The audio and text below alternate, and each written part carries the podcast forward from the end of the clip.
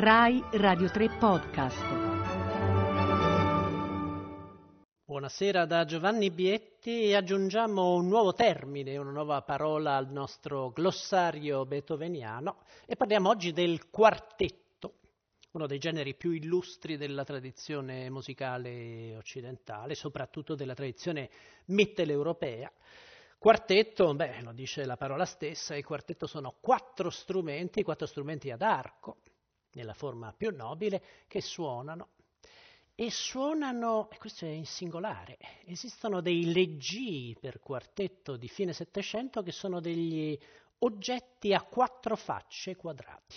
Quindi i musicisti suonavano il quartetto in cerchio rivolti verso l'interno, guardandosi fra loro, che naturalmente significa che se anche c'era un pubblico nelle, nei piccoli spazi, nei salotti in cui si eseguivano i quartetti, questo pubblico beh, in qualche modo era al di fuori dell'esecuzione. Giocoforza qualcuno degli esecutori dava le spalle al pubblico.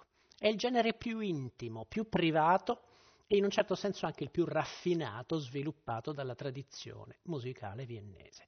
Il grande padre del quartetto, anche se non è quello che lo inventa, ma lo codifica e lo porta a questa... a questo status di banco di prova per qualsiasi compositore è Haydn, il maestro di Beethoven, e sia Beethoven sia Mozart dichiareranno esplicitamente di aver imparato a scrivere quartetti da Haydn. Mozart lo dirà proprio in maniera esplicita, dedicando a Haydn il suo grande gruppo di sei quartetti, fra il K trecentottantasette e il K quattrocentosessantacinque, Beethoven aspetterà a pubblicare la sua prima serie di quartetti, che sono sei, quindi seguendo anche in questo la tradizione haydniana, l'unico gruppo di sei composizioni pubblicato da Beethoven sotto un unico numero d'opera, i sei quartetti opera diciotto, ci metterà tre anni ad elaborarli e il primo di questi quartetti sarà riscritto ben due volte. Poi Beethoven scriverà una lettera all'amico Carl Amenda e gli dirà «Ho imparato a scrivere quartetti». Questo ci dimostra quanto questo genere fosse sentito veramente come, vi dicevo, come un banco di prova. Fosse considerato il campo nel quale si misuravano le reali capacità di un compositore. Che caratteristica ha quindi il quartetto? Qual è la difficoltà? Qual è la raffinatezza? Beh, in genere viene sempre citata una metafora molto bella che è dovuta alla penna di Goethe, uno dei grandi scrittori tedeschi. Goethe dice il quartetto è una raffinata conversazione tra amici attraverso i suoni. E questa è la tradizione del quartetto haydniano e mozartiano che Beethoven riprende molto spesso. Molti brani dei suoi quartetti contengono passaggi di questo tipo. Questo per esempio è il secondo movimento del grande quartetto opera cinquantanove numero uno, un trittico, i tre quartetti opera cinquantanove, cosiddetti Rasumovsky, comincia il violoncello con un materiale semplicissimo.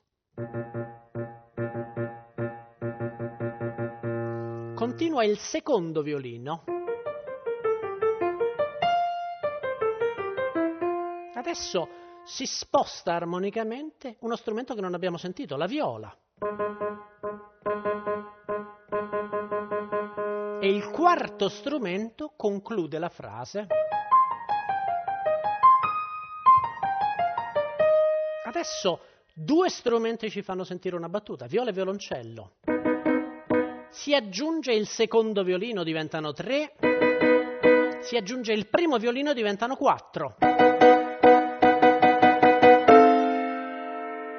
Questa interazione, questo dialogo fra gli strumenti e l'uso di motivi molto brevi che vengono però continuamente elaborati, questa è la caratteristica del quartetto per archi. Beethoven ne scrive nel corso della carriera diciassette, compresa la, la grande fuga che doveva essere il finale del quartetto opera centotrenta e poi Beethoven invece decide di pubblicare separatamente. Sono diciassette quartetti che una volta di più attraversano tutte le fasi della carriera beethoveniana, i famosi tre stili e anche i periodi intermedi. Abbiamo i sei quartetti opera diciotto che vengono pubblicati proprio all'inizio dell'Ottocento, poi si riduce il numero di brani raccolti sotto numero d'opera, sono tre quartetti opera cinquantanove, questi grandi quartetti Rasumovsky che seguono le caratteristiche di molte composizioni cameristiche beethoveniane, pubblicate per trittici complementari fra loro, un grande quartetto monumentale molto sperimentale. l'opera cinquantanove numero uno, un quartetto in modo minore, quindi un po' più malinconico, l'opera cinquantanove numero due, e un quartetto ancora più sperimentale con degli aspetti assolutamente imprevedibili, l'opera cinquantanove numero tre. Poi ci sono due quartetti intermedi, forse fra i brani più romantici, soprattutto il primo, l'opera settantaquattro, scritti da Beethoven, sono l'opera settantaquattro e novantacinque, il cosiddetto serioso, uno dei suoi pezzi più, più enigmatici, e poi ci sono i cinque grandissimi ultimi quartetti, le ultime composizioni di Beethoven, opera centoventisette, opera centotrenta, centotrentuno, centotrentadue, centotrentacinque, e in mezzo c'è la grande fuga, questo monumento impressionante che doveva essere il finale dell'opera centotrenta, e Beethoven scelse, forse a ragione, di pubblicare separatamente. Che caratteristiche hanno questi ultimi quartetti? Non abbiamo tempo purtroppo di parlare di tutto il ciclo. Beh, è interessante ad esempio il fatto che Beethoven usa alcuni materiali che ritornano da un quartetto all'altro. Se in alcune composizioni, soprattutto del primo decennio dell'Ottocento, si notava una, una costruzione ciclica, una costruzione che univa fra loro tutti i movimenti di una singola composizione, di una sinfonia, di una sonata, di un quartetto, in questo caso addirittura Beethoven usa, sentite, questo è l'inizio del quartetto opera centotrentadue,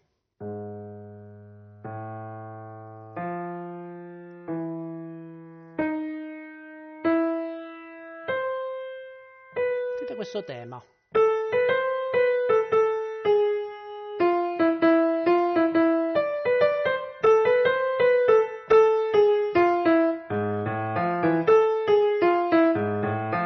sono esattamente le stesse note che però vengono permutate, cambiano articolazione, cambiano ordine nel corso del brano. Beh, il quartetto opera centotrentuno, che Beethoven scriverà dopo l'opera centotrentadue, comincia con le stesse quattro note in una nuova configurazione ancora. E poi continua.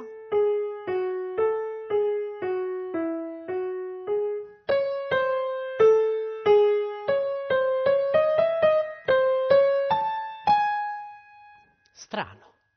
Due quartetti, cioè due composizioni distinte fra loro, in qualche modo hanno un aspetto in comune, elaborano un materiale comune. E la grande fuga di cui vi ho parlato, come comincia? È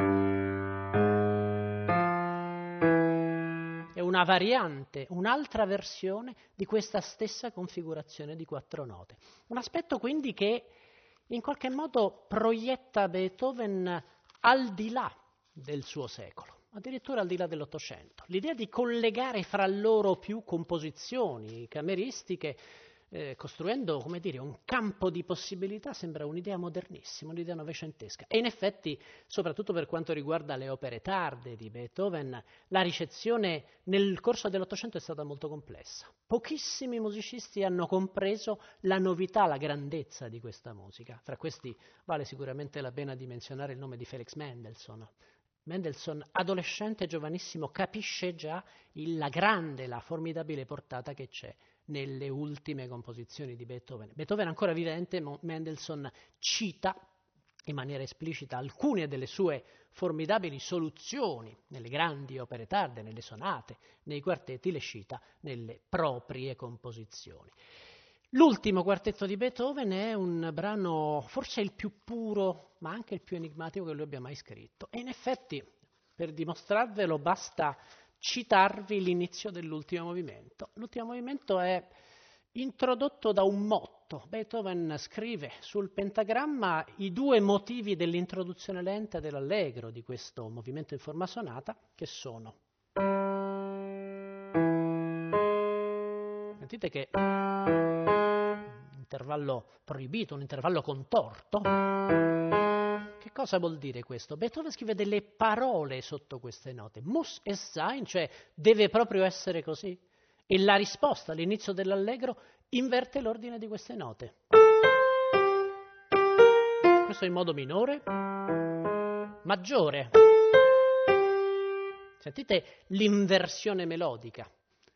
L'ultimo Beethoven unisce elementi del passato, elementi del suo stile, per esempio il contrasto fra minore e maggiore, li proietta nel futuro. Questi sono i quartetti a cui si rifaranno tutti i grandi quartettisti del Novecento: Bartok, Schoenberg, Shostakovich.